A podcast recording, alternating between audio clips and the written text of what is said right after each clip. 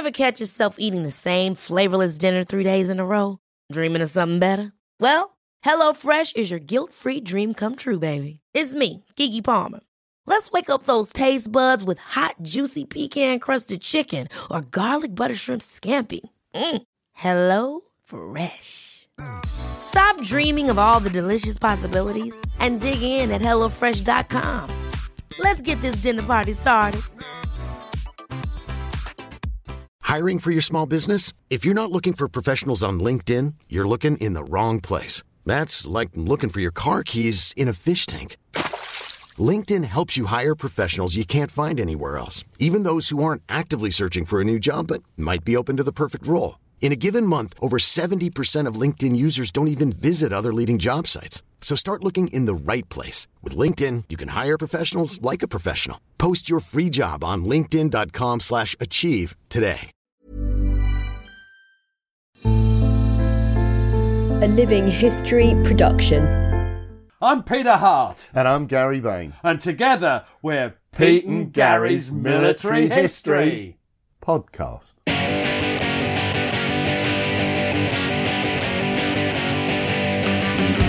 Hello, hello, and welcome to uh, the podcast. A, a rather sad occasion today. I'm here with Peter Hart, that's always quite sad. And I'm Gary Bain. And today, Pete, today Today, is the last in the series on the Arras Air War. it's a tra- tragic day for us. And this is uh, entitled May End Game. Ooh, May end game. May yeah, may end may my game be end. well, it's yeah, it's the end. So where where are we? Uh, it's it. What, what what's happening is that on the first of May, Haig. General Sir Douglas Haig, Commander BEF, orders General Sir Edward Allenby, Edmund. Edmund. Did I say Edward again? I've done that a thousand times. Uh, which is he in charge of, Gary? Uh, Third Army. That's right. And Hubert Gough. Fifth Army. Oh, you forget. And uh, Henry Home. At First Army, Henry Horne, isn't it? Oh, what is the matter with me today? Told you I couldn't see. Might be something to do with the weekend's activities. So what did he order them to do? well, well, um, he orders them to launch an immediate offensive starting on the third of May.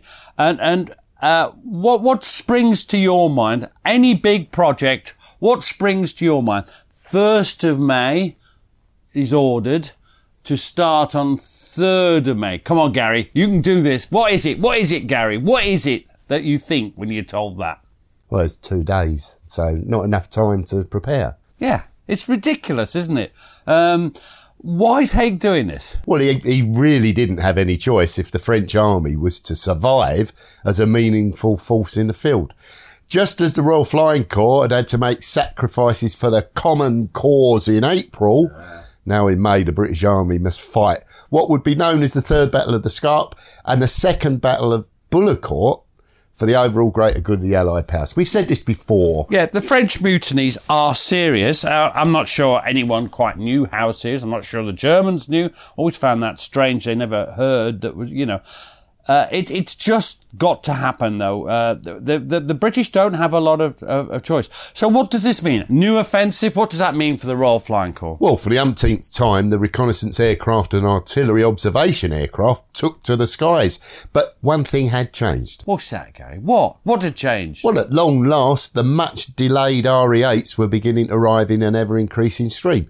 Uh, though, of course, all the BE2s couldn't be replaced overnight. No, no. So, uh, but but they're coming on. So they've been coming on stream for so long that they're actually fairly obsolescent by the time they arrive. They they haven't really, in my view, got the manoeuvrability and and uh, speed and the rest of it required uh, in in the Arras skies. They're pretty dangerous skies, aren't they? Um, but uh, what's the difference? Do you think? In the end, between the RE8 and the BE2C. Well, the BE8. RE8's certainly faster and more powerful than any of the BE2s. Yeah. And another thing is, when a new plane arrives, everybody always calls it a spinning Oh, it's rubbish. Yeah, It's a rubbish. death no, trap. Death trap. But usually that's just people, the, the pilots getting used to a new, uh, new aircraft.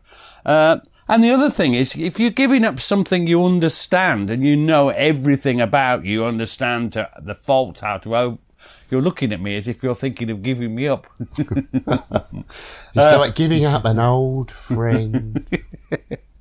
Um, but at, least you know and understand it. The BA2C, you knew it was shit, but you knew you you, you sort of got, had a modus operandi, Gary, a modus operandi. Is that French?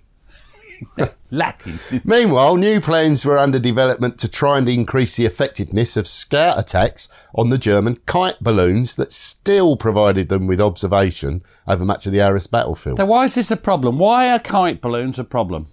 Well, as ever, the balloons are defended by an interlinked combination of anti-aircraft batteries, machine guns, flaming onions. There's nothing worse than setting fire to an onion and throwing it at an aircraft. Oh, I thought that's something you could get a cream for. Wow. Uh, and lurking German scouts, lurking German scouts.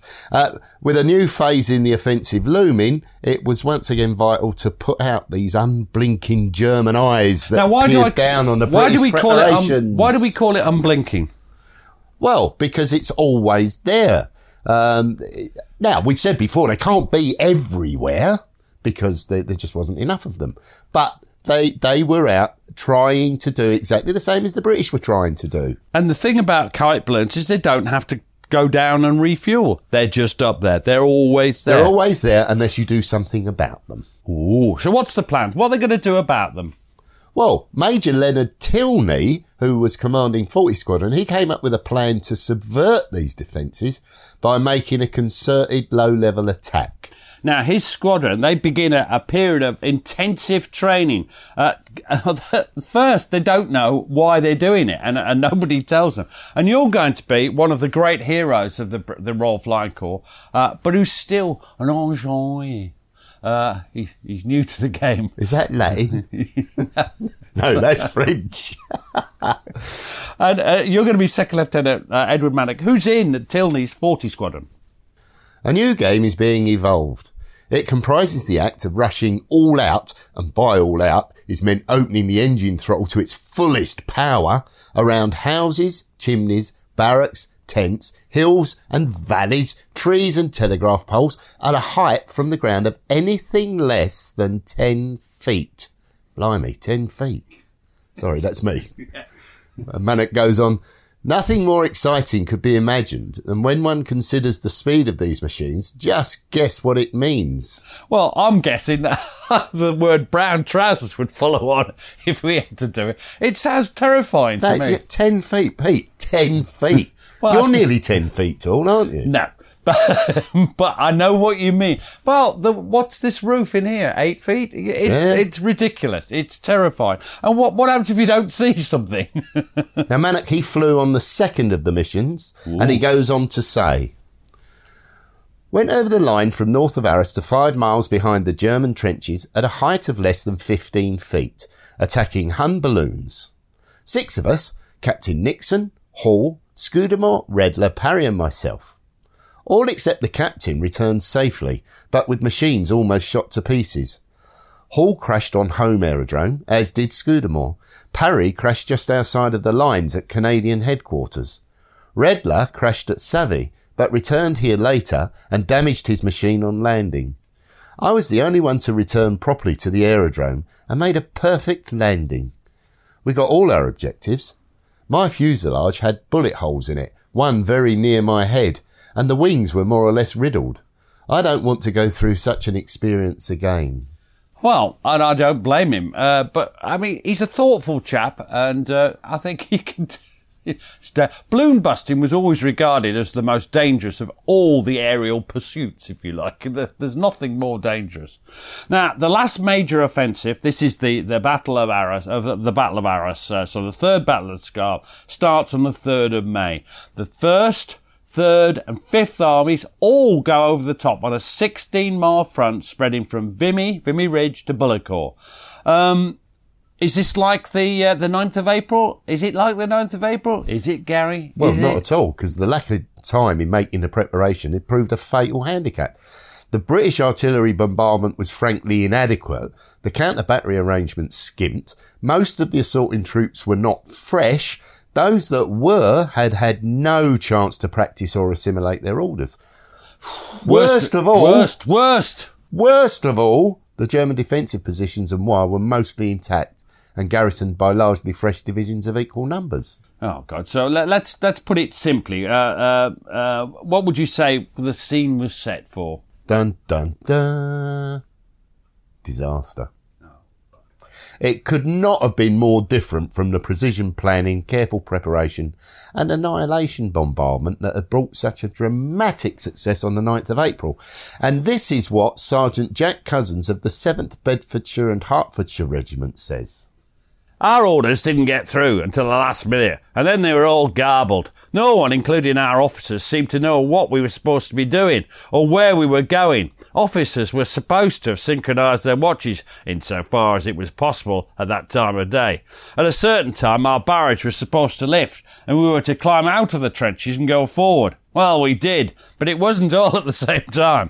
We were given false information and told the artillery had smashed the uh, enemy defences and we would get through the wire. Did we, Ellis, like?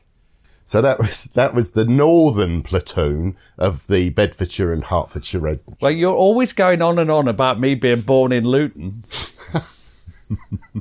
ah, now one exception was on the northern flank where the Canadians northern. managed a small advance at terrible cost to take the village of Fresnoy, whilst alongside them the 31st Division pushed towards Oppy Wood. Now, the only other success was made by the Australians of Gough's Fifth Army, uh, who managed to get a small lodgement of troops through the German lines. Uh, what do you think the Germans did? Uh, small lodgement? What, what should we do now, says the German High Command? Well, as always, the Germans threw in numerous counterattacks, and this uh, tactically insignificant gain that provoked so much suffering was not finally secured for another two weeks of the murderous attritional fighting that became the Second Battle of Bullecourt. Which, which you know, is a, a still, uh, well, the, the, Australians are not happy about the whole thing, are they? Are they? Now, uh, in the fighting in the northern area, uh, the Sopwith one and a half strutters, our favourites. not the one and a half inch strutter, then. No, no, not the one and a half inch strutters. Our favourite aircraft, the best ever name that's ever been given to any aircraft. Uh, they're they're uh, they're given something new to do, something new. What was that? Well, they were expected to try to assist the uh, struggling infantry.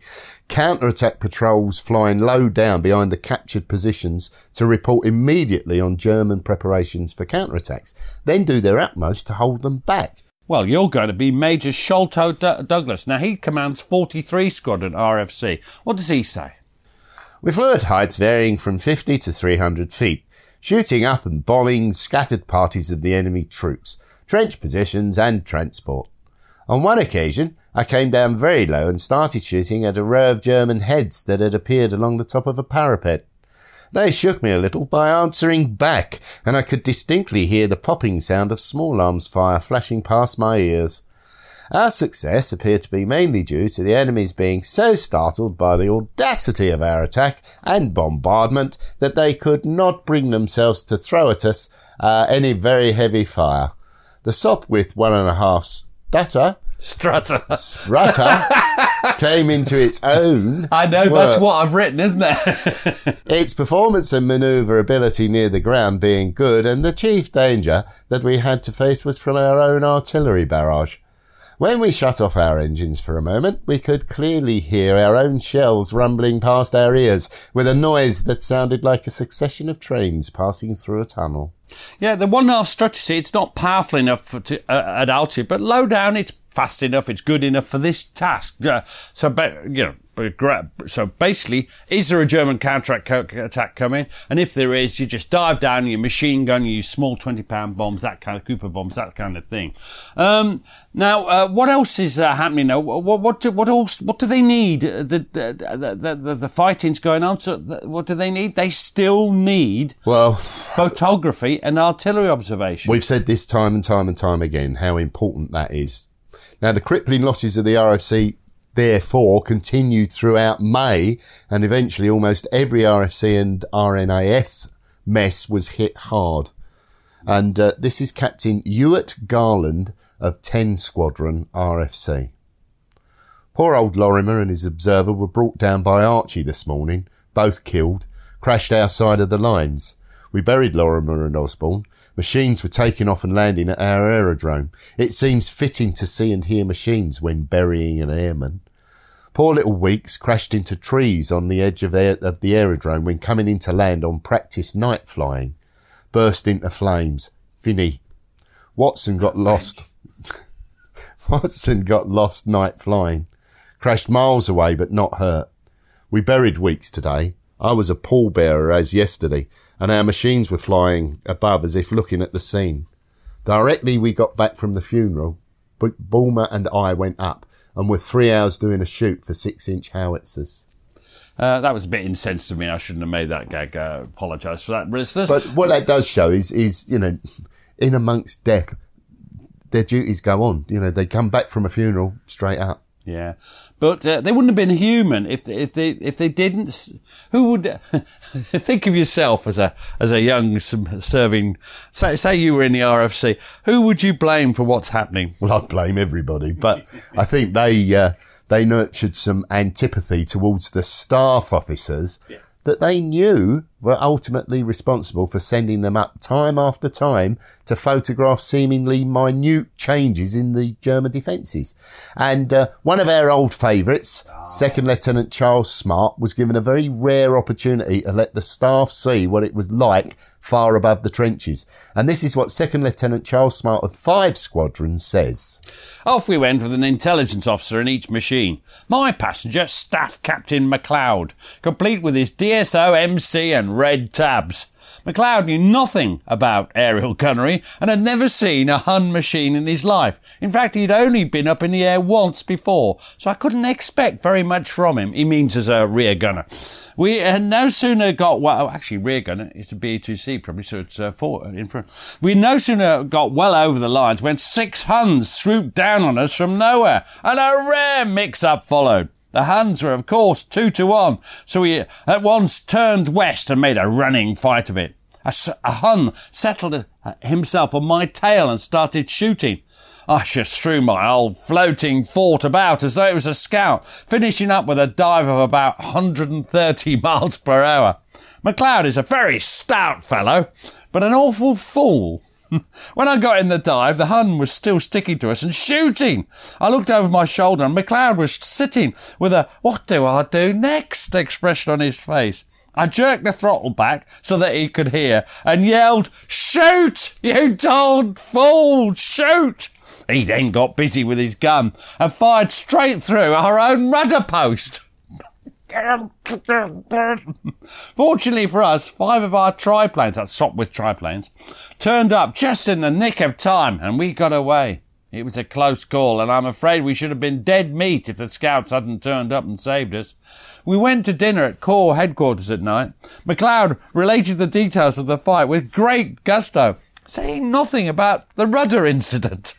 Of course, I did not let him down, but no more amateur observers for me if I can help it. Mm. Wow.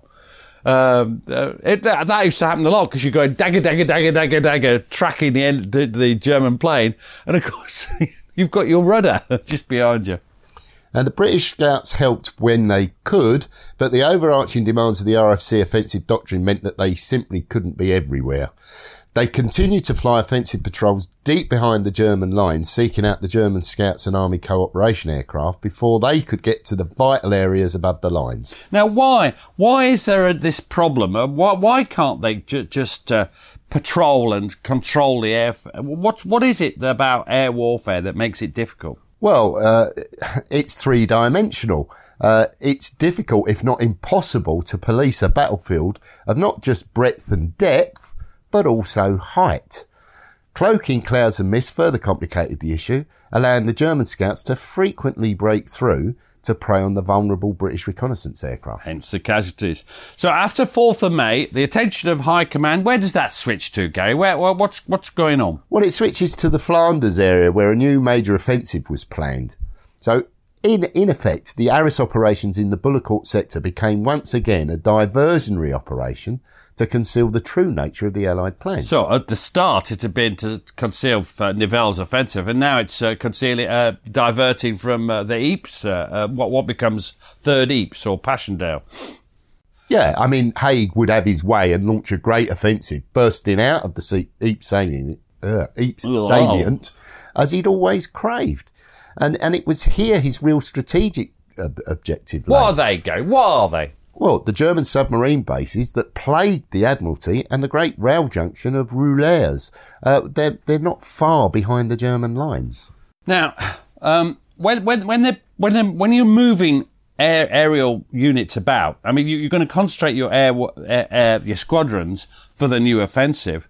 But what happens if you move certain well-known squadrons, uh, like for instance, 56 Squadron? If you move that straight away to the Flanders area, what what does that make it apparent to the Germans? Well, it'd act as a sort of moving finger to direct the Germans' attention to the area of the next offensive. Instead, they were kept on the Arras front to try to fool the enemy that it remained the focus of British plans. Now, what's the result of that? Well, one of the results of that is uh, is that the the, the, the Arras is the la- the final arena where we uh, we have uh, someone who's been a, a bit of a hero of ours in, in many ways. Uh, there are the the brave. Our Captain Albert Ball. He's uh, he's killed on the seventh of May, uh, nineteen seventeen. Um, uh, he'd, he'd get a posthumous uh, Victoria Cross on the third of June. Um, how many? What was his score that he uh, score? I mean, he, he did. He was like a league table sometimes. Well, the score, it, it really mattered so much to him, and in effect, that's what lured him to his death. It was in the region of about 40 victories. Yeah, it's it's difficult. They they changed the sort of criteria for a victory, but about forty would be about right. He was buried with uh, full military honours by the Germans. Uh, they respected it at Annoeullin.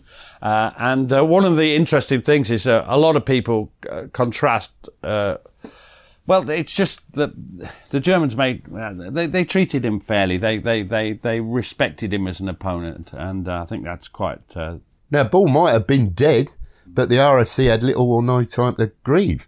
For the Army Cooperation Squadrons, the same old priorities and requirements endured. There couldn't be any sort of let up in their ceaseless No, campaign. because they're still fighting on the ground at Arras while they're on their diversionary operation now.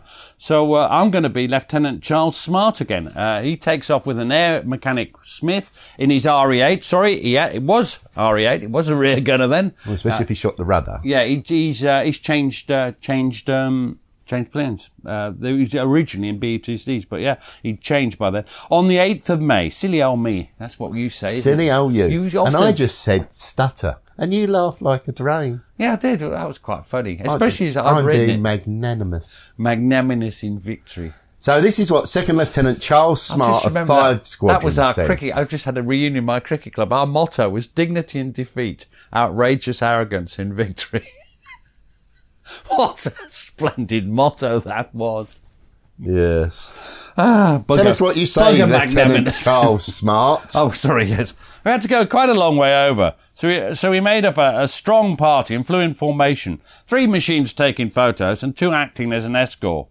We had got just as far, as far over as we were going when 12 Hun scout machines came right through us. A real ding-dong strap followed. A Hun dived at the machine I was guarding, and I had to do something, so I pushed my nose down with the engine full on and dived at him, firing my gun li- like hell. At the same time, a Hun dived at me, and my observer engaged him with the rear gun.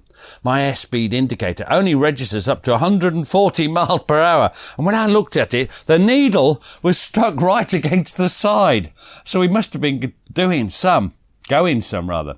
Down we swirl for about 2,000 feet, both guns firing and making no end of a noise out of both ends. You often make a hell of a noise out of both ends, don't you, Gary? And anyhow, my machine, not giving you a chance to answer, made it so hot for both Huns that they broke off the fight and cleared off east. Our other machines were all engaged, one by four Huns at a time, and there was no end of shooting going on. The Huns got more than they expected. One went down in a spinning nosedive, but managed to pull out after falling a good 3,000 feet. Right in the middle of the show, one of the Huns fired a white light, and off they all cleared into the east, leaving us cock of the walk. We then completed our job and came home. It was a glorious fight.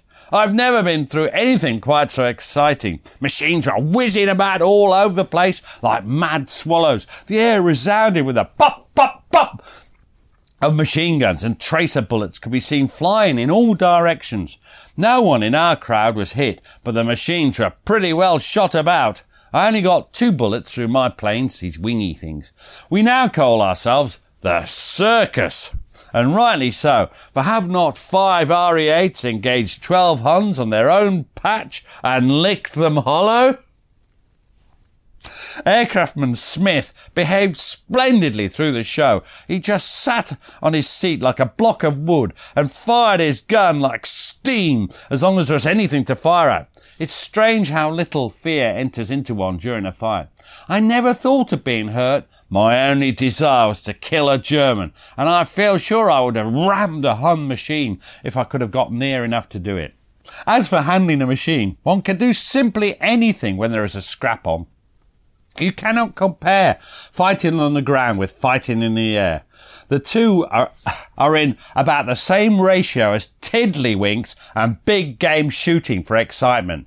Perhaps I should not say this if I had been at a bayonet charge. Mm, perhaps he shouldn't say that, but uh, it, it, it's interesting, Pete, as you sit there choking. You you like to walk, don't you? I do. And you're a cock. So you, you are, in fact, a cock of the walk, too. Yeah, thank you, Garrett. That's high praise coming I from waited you. ages to say that. You have. The RE8s were indeed a very different proposition to the B2Es that Five Squadron had been flying for so long. They certainly had defects, but at least they offered some realistic hope of survival if correctly handled. Now, at this point, we're going to take a short break.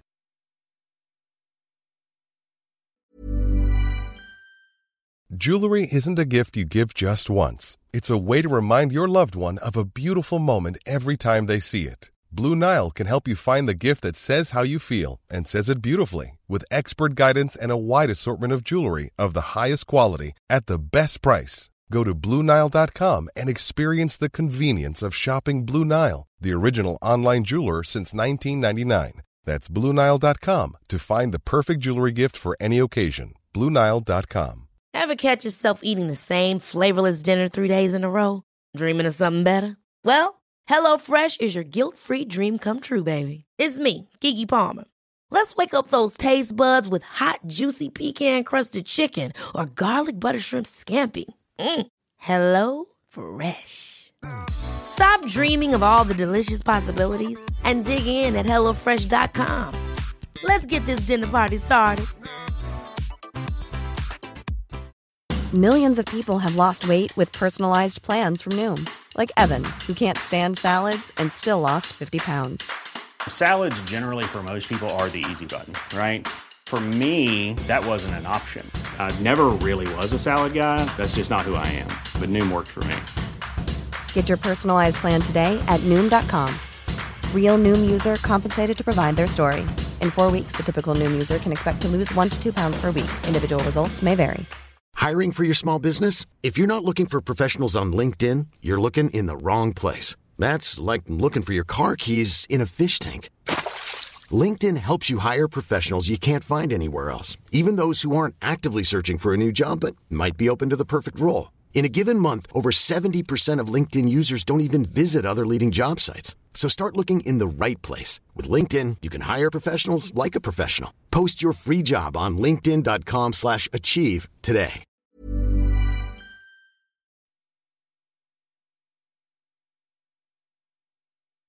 For the British Scout squadrons, the situation in the air was beginning to offer a more uh, hopeful countenance, as if somehow the tide had turned. It was a combination of the arrival of the new types of aircraft, Yeah. But also the departure on leave of the dreaded Manfred von Richthofen, the inevitable German casualties, and the accumulated fatigue that was now spreading through the seriously outnumbered German Air Force.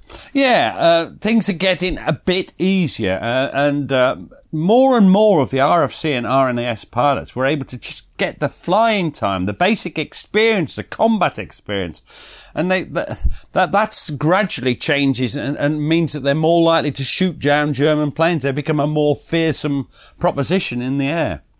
Yeah, as they gain in experience, their air vision, as it, it was known, improved and they began to see aircraft that previously they'd, they'd have missed. Yeah, this is this air vision thing is amazing. You, know, you just don't see things. Uh, an experienced pilot will say, "Oh, there's something over there, something over there. There's three, there's three up there."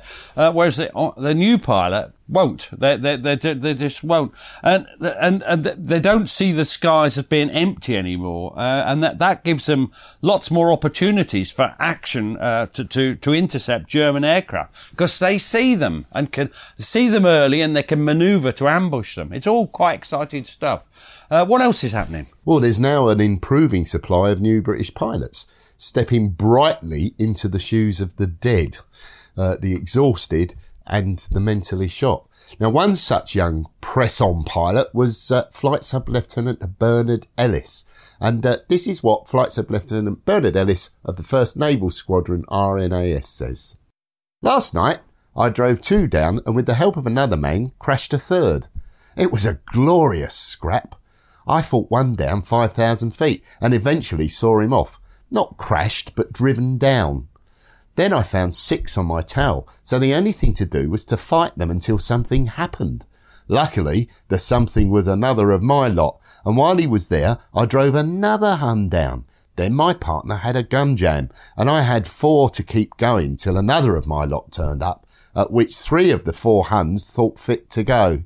This other man dived on the remaining Hun and pumped quite a lot into him and drove him below me. So, as my partner had drawn off, I attacked and finished off the unfortunate Hun who crashed. Then we were at 5,000 feet, 10 miles the wrong side of the lines and had arches the whole way home. I found I had one strut nearly shot through and two hits from arches, one within half an inch of my petrol tank. It's a great war, isn't it? Now, for a young lad, I mean, he's a callow young lad, isn't he? He's just callow, you know, wet behind the ears or whatever you call it. And for him, what, what is war to him? Well, for him, it's still a game. Death and maiming was something that happened to other people, extras in their grand adventure story. Yeah, they're the hero of their own sort of film or story or whatever, yeah. Yeah, it's all happening around them, not to them. Now, um, the, the, the, the, Germans, uh, are they oblivious to what's going on in Flanders? Uh, No, they catch on to the British change of emphasis away from the Arras front as the offensive preparations in Flanders became more and more obvious. Slowly, the skies above Arras emptied of the uh, predatory German Albatros as they began to transfer their Jastas to the north. Now, the next quote is one of my favourites because uh, you could just imagine uh, it's getting easier in the, up in the skies for the British. And uh, how, how do you think the scouts react? Uh, the, the, the scouts, uh, everything's easier. The scouts, uh, they've got a lot more freedom. What do they try and do? Well, they uh, they spend quite a lot of their time trying to scare their army cooperation colleagues into an early grave. Yeah, I mean, uh, one of the people who was most guilty of this is Edward Mannock, who, uh, although he himself suffered badly from nerves, he seemed to have no bloody insight into uh, the sufferings of others. Uh, and uh, this is a splendid quote from you, uh, from Mannock, uh, Second Lieutenant Edward Mannock, who's 40 Squadron. The Huns seem to have been transferred to the Eastern Front. We roam all over Hunland without seeing an Iron Cross, although their Archie Devils are just as accurate as ever. Went out with Thompson this evening looking for scalps, but nothing doing. Amused ourselves by dodging about the low clouds and frightening the engine out of sundry crawling quirks doing artillery work. Great sport. You come down vertically at approximately 160 mile per hour on a poor unsuspecting observer and bank away to the right or left when almost cutting off his tail. You can almost hear him gasp. They're always pleased to see us about though, and they forgive a little skylarking occasionally. I just, uh, well, I, I remember uh, some of the people we've had quotes for during this this podcast series. Uh, uh, do you, how do you think? Uh, just to name some: Major Alan Dore, uh, Captain Bernard Rice, Captain Ewart Garland, Captain Eric Routh, uh, Lieutenant Charles Smart. How do you think they'd react to the Oh, line? I think they'd have laughed like drains. They'd have been terribly amused by Mannock's antics. Not. No. Now, um, the, the, now, well, let, let's, we're coming to the end of our, our podcast and this. Oh. and, well, but we're going to summarise. We, we're going to have some blather at the end. Uh, Blather. a blather, aye. Uh, where we just discuss, um, what, what we've been talking about in, I don't know how many episodes it's been, dozens, it seems like. But, uh, the, the myth of Bloody April, the, bl- the Bloody April is very powerful. What, what's the, what's the myth? Encapsulate it for me, Gary, in a few words. Well, it's uh, deceptively simple. Brave young British pilots of the Royal, Royal Flying Corps, with just a few hours training, were sent up daily to face the Red Baron and his ruthless gang, excuse me, of merciless German aces, the dreaded flying circus. Outnumbered, lacking even basic flying skills, outgunned and flying totally obsolescent aircraft, the young boys of the RFC went to their deaths due to the blind stupidity and intransigence of their commanders. They died like the men on the ground as sacrifices to the doctrine of the offensive at any cost. And that is the myth. That encapsulates the Bloody April myth. And it's nearly all bollocks, except for the sacrifice a bit. Uh, uh, But it's, it's that legend's vital to the uh, the sentimental view of the Great War. It, it's it's a common theme it shares with other popular myths. It, in that it's that of innocence destroyed in futile attacks carried out for no logical reason against an impregnable foe. Yeah, uh, what what it is is the protagonists have to be seen as victims, victims of war, victims of society at general. Um, is that true? Is that element true? No, the pilots and observers of the Royal Flying Corps flying over Arras were not helpless victims cast there by some casual whim of cruel fate. Well, what were they then? Well, they were there as the eyes of the supreme British weapon of battle in the Great War, the artillery. Yeah, we, you've got to remember, and this is what the air battle is not a battle on its own. It's driven, it's dominated entirely by what's happening on the ground, to the troops on the ground. And, and that's why the missions are flown, the lives risked, and the casualties accepted. Um, on, on the Western Front, could you have an offensive without, without harnessing the awesome destructive power of the Royal Artillery? No, of course not. It was the guns that blasted away the German barbed wire and trenches, sought out their headquarters and the fulcrum of their communications, the guns that destroyed or subdued the German batteries, the guns that provided the creeping barrages that chaperoned the infantry across the open wastes of no man's land, and it was the guns that provided an almost impenetrable wall of bursting shells in front of captured positions to thwart any attempted German counterattacks. The Royal Flying Corps existed primarily to serve those guns by aerial photography and artillery observation. So the real story behind Bloody April is one of selfless heroism in a greater cause, the greater cause of the Allied offensives, a willingness to fly obsolescent aircraft over the lines, knowing the risks that they were taking, uh, in order to carry out their duty to the much larger men, uh, numbers of men who were great risk on the ground during an offensive. So that sums up that Many side of whom were larger than them. and Yes, they were. They're a lot larger. I mean, some quite chunky. Um, now, but somebody else needs some recognition because we're, we're, we we try and avoid using the word enemy here. We're, and we're supposed to look at both sides of the coin fairly. Yeah, so let's refer to the German Air Force. Manfred von Richthofen and his men were genuine heroes, fighting and risking everything in the cause of their country. Richthofen is often denigrated by people who didn't understand the air war. Now, there's a perfect example here from Second Lieutenant Walter Wood of 29 Squadron. Very new to the air, and and he's writing home to his dad, and he gets everything wrong, doesn't he? He just he, he just doesn't know what's going on. He says this: "This Count Richthofen you mentioned, Dad, is nothing to worry about." He will soon be brought down. Believe me, every machine of ours is brought down has been a slow, old artillery observation machine, practically incapable of defending itself. Now, what's wrong with that? He's, he's right. A lot of his victims were artillery observation uh, machines. What, what have you got to say to that? How do you answer this, this, this? Well, firstly, it, it, Richthofen was doing the same as we were doing. The German Air Force were trying to do the same as we were. And they were trying to deny us the ability to see from the air. It wasn't about the scouts. Uh, it's about the Army Cooperation aircraft because um, they could call in artillery that would kill far more Germans uh, than a scout ever would.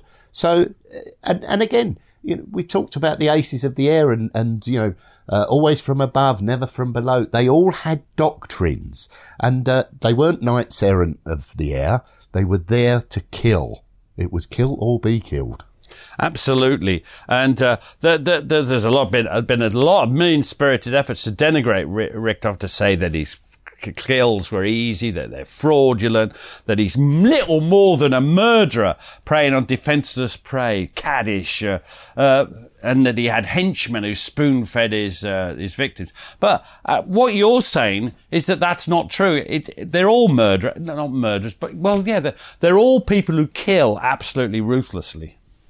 Yeah, I mean, and again, we we discussed this. The Germans had a far better system of counting victories than we did. So if, if you know if some of our aces, the numbers that have been attributed to them are questionable. Um, there's not, there's never any, no real doubt anymore as to the identity of the victim.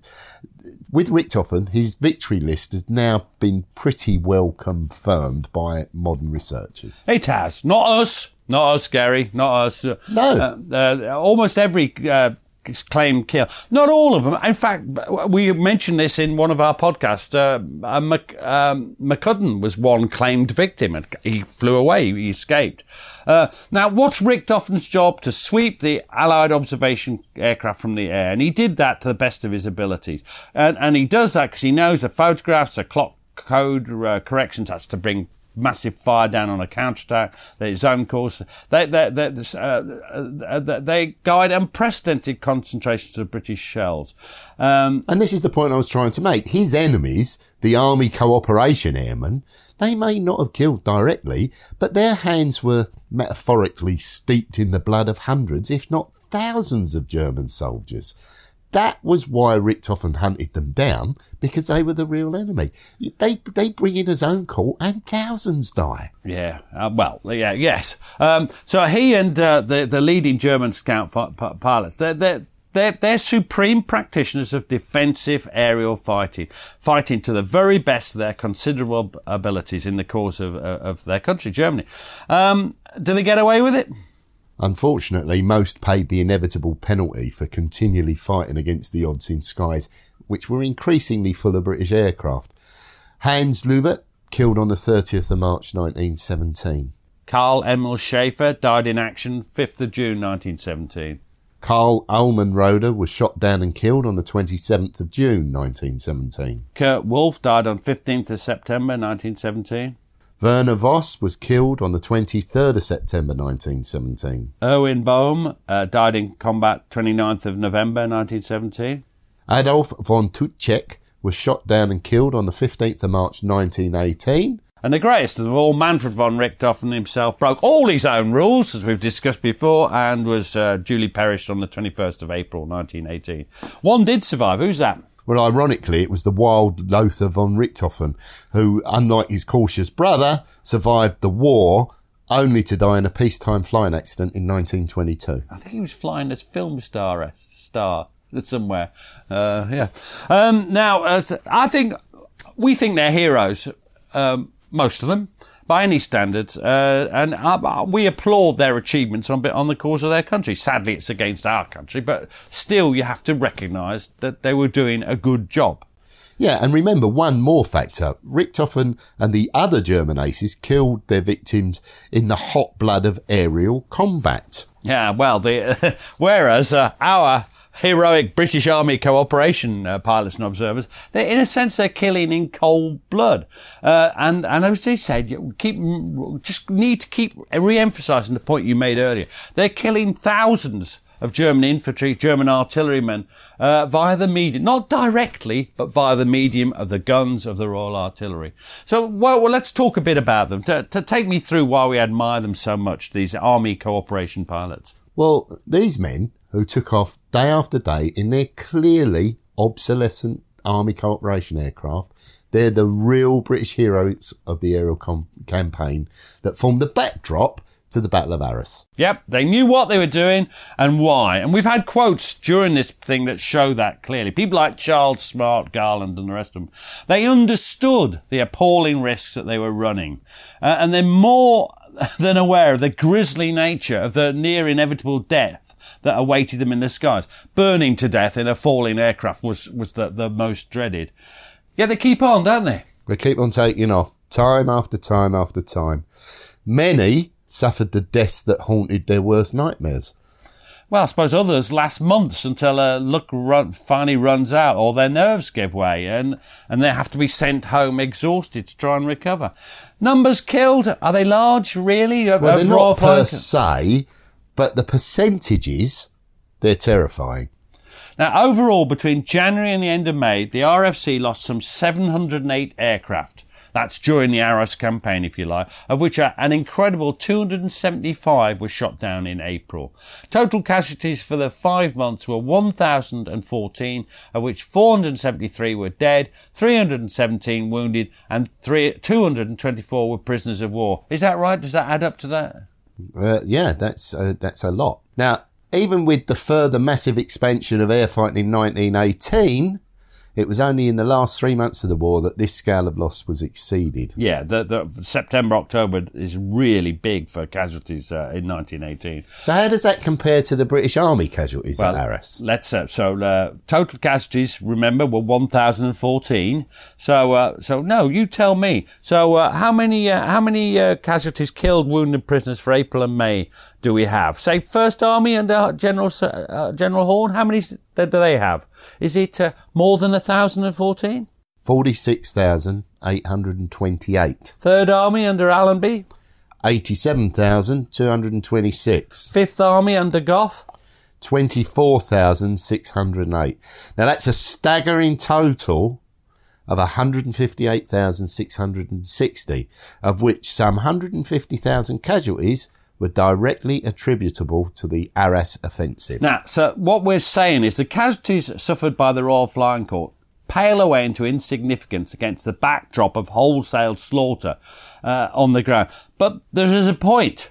What about that wholesale slaughter? Well, I think what you're you're referring to is that it would undoubtedly have been far worse if the airmen had not carried out their duty in the skies above them. because there, there would have been German batteries, German machine guns, but there weren't because they were destroyed by the Royal Artillery, guided by the Royal Flying Corps. Um, was the Battle of Arras just to, the last element of the myth? Was it was it mad? Was it stupid? Was it fought for no reason? No, there were very, very good military reasons for doing so. It was part of the Allied strategy in a global war to the death against a strong, modern, industrial nation state, blessed with reserves of men to mobilise a war against a Germany that had by no means reached the end of her rope in 1917. Yep, such a, ba- a battle could could never be postponed indefinitely, uh, just to await the arrival of the next generation of aircraft. You can't you can't say to Haig, "I don't want to attack yet because uh, our aircraft we haven't replaced the BE2cs. We want to wait for the SE5." How do you imagine Haig or Nivelle or the politicians would have reacted? But even if you do wait, it's your point about the, the dual roller coasters. Even if you wait and you're in the ascendancy for a time, the the enemy react to that, and uh, it, it- you know they have very soon become obsolescent. So you can't wait. You've got to use what you've got. So the RFC, they may not have been ready in material terms, but they rose to the challenge. That's what we admire about them, isn't it? That Yeah, they carried out their duty and they suffered the inevitable casualties in the service of the guns that would one day bring victory to the Allies on the Western Front. So we're saying them, uh, that they, the, the, the, and the young German aces that tried so hard to hold them back, they, they, they all deserve our unstinting admiration. Uh, and, and, and we, we genuinely feel that, don't we? We, we do admire these lads, both sides. We do, and and you know, we hope that our podcast will be a small part in the process of recognising the sacrifices of the Royal Flying Corps, which were incurred in making an outstanding contribution towards winning the war, where in the end it always had to be won, on and above the Western Front. So, hope you've enjoyed the series. Uh, I don't know what's next. Uh, we're, we're, we're planning new series all the time, but that, this has been for us a humdinger. We've really enjoyed it, and uh, and I hope you'll think about buying my book, Bloody April. Uh, which is as I, it's cheap as chips these days. You can get it off Amazon for pennies, uh, and uh, and I hope you enjoy it. And as I don't have a book yet, um, perhaps you'll consider buying our joint venture, uh, Laugh or Cry, which is out in November. Yeah, which might be when this is out. I'm not sure when this is out. Cheers, Gary. Cheers, Pete.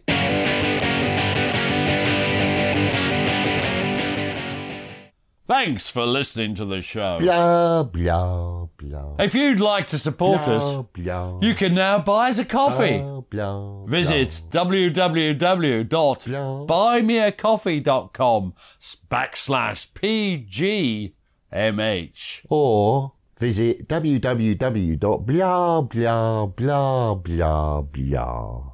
And we'd be jolly grateful. Cheers. Ever catch yourself eating the same flavorless dinner three days in a row? Dreaming of something better? Well, HelloFresh is your guilt-free dream come true, baby. It's me, Keke Palmer. Let's wake up those taste buds with hot, juicy pecan-crusted chicken or garlic butter shrimp scampi. Mm. Hello Fresh. Stop dreaming of all the delicious possibilities and dig in at HelloFresh.com. Let's get this dinner party started.